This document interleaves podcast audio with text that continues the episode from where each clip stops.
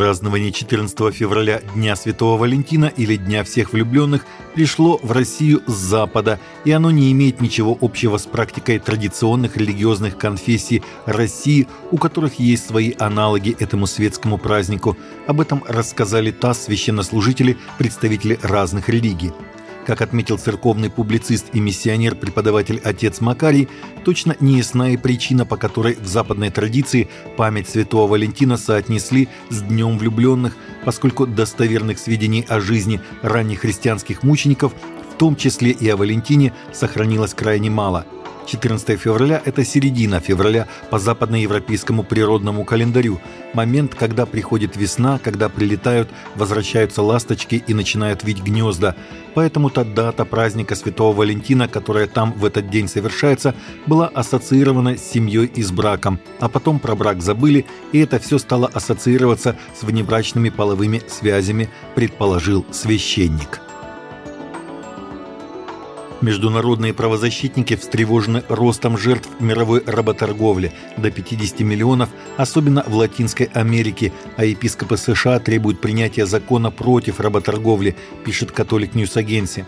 На днях вышел совместный доклад Международной организации по миграции, Международной организации труда и правозащитной организации Free, которая добивается искоренения современного рабства по всему миру, в котором они утверждают, что в мире насчитывается уже более 50 миллионов жертв работорговли во всех ее формах – Одним из эпицентров мировой работорговли стали страны Латинской Америки, где 90% ее жертв составляют молодые женщины и девочки, телами которых питается прожорливая секс-индустрия.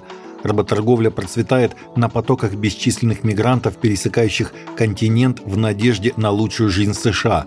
Многие из них становятся добычей работорговцев с помощью преступных картелей, содействующих нелегальной миграции. Католическая церковь провозгласила четверг 8 февраля Международным днем молитв и раздумий против торговли людьми.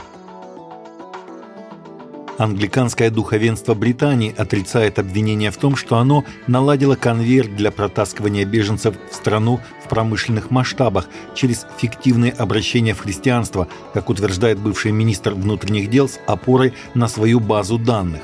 Англиканская церковь с негодованием опровергает эти утверждения, приводя в свое оправдание приходские записи. Буря в связи с ложными обращениями по расчету поднялась на прошлой неделе после очередного теракта, совершенного скороспелым христианином из мигрантов, афганца Абдулла Эзеди. Полиция заподозрила в химической атаке на женщину и двух детей в Клепхеме, после чего выяснилось, что он получил статус беженца с третьей попытки только когда подкрепил заявление свежей церковной справкой об обращении в христианство. Полиция сообщила в пятницу 9 февраля, что Эзеди скончался. Сула Брейверман – бывший министр внутренних дел, заявила, что церкви по всей стране наладили конвейер фиктивных обращений в христианство ради представления соискателям убежищ в стране. С собора Парижской Богоматери в Париже снимают строительные леса. Реконструкция Нотр-Дама длилась пять лет после сильного пожара. Тогда огонь полностью уничтожил крышу и шпиль здания, передает телеканал «Культура». Сейчас строительные краны сняли металлические конструкции с крыши строения, открыв вновь установленный шпиль, золотой крест и фигуру гальского петуха, который символизирует феникса, восставшего из пепла. Пока основная часть собора спрятана под лесами, но в столице Франции уже готовится к открытию Нотр-Дама, оно запланировано на декабрь.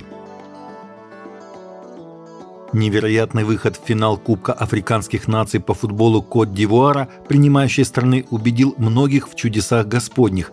Верующие не видят иного объяснения чудесным голам на последних минутах в решающих матчах и прочим прихотям турнирной удачи, пишет Religion News. Болельщики, футболисты Кот-Дивуара, которые принимают Кубок африканских наций по футболу, видят в немыслимом выходе своей сборной в финал Кубка чудесную помощь Господню. Сборная пережила несколько серьезных поражений в играх с выбыванием, однако каким-то удивительным образом все же пробилась наверх благодаря прихотям удачи в других матчах турнирной сетки и удивительным спасениям на последних минутах.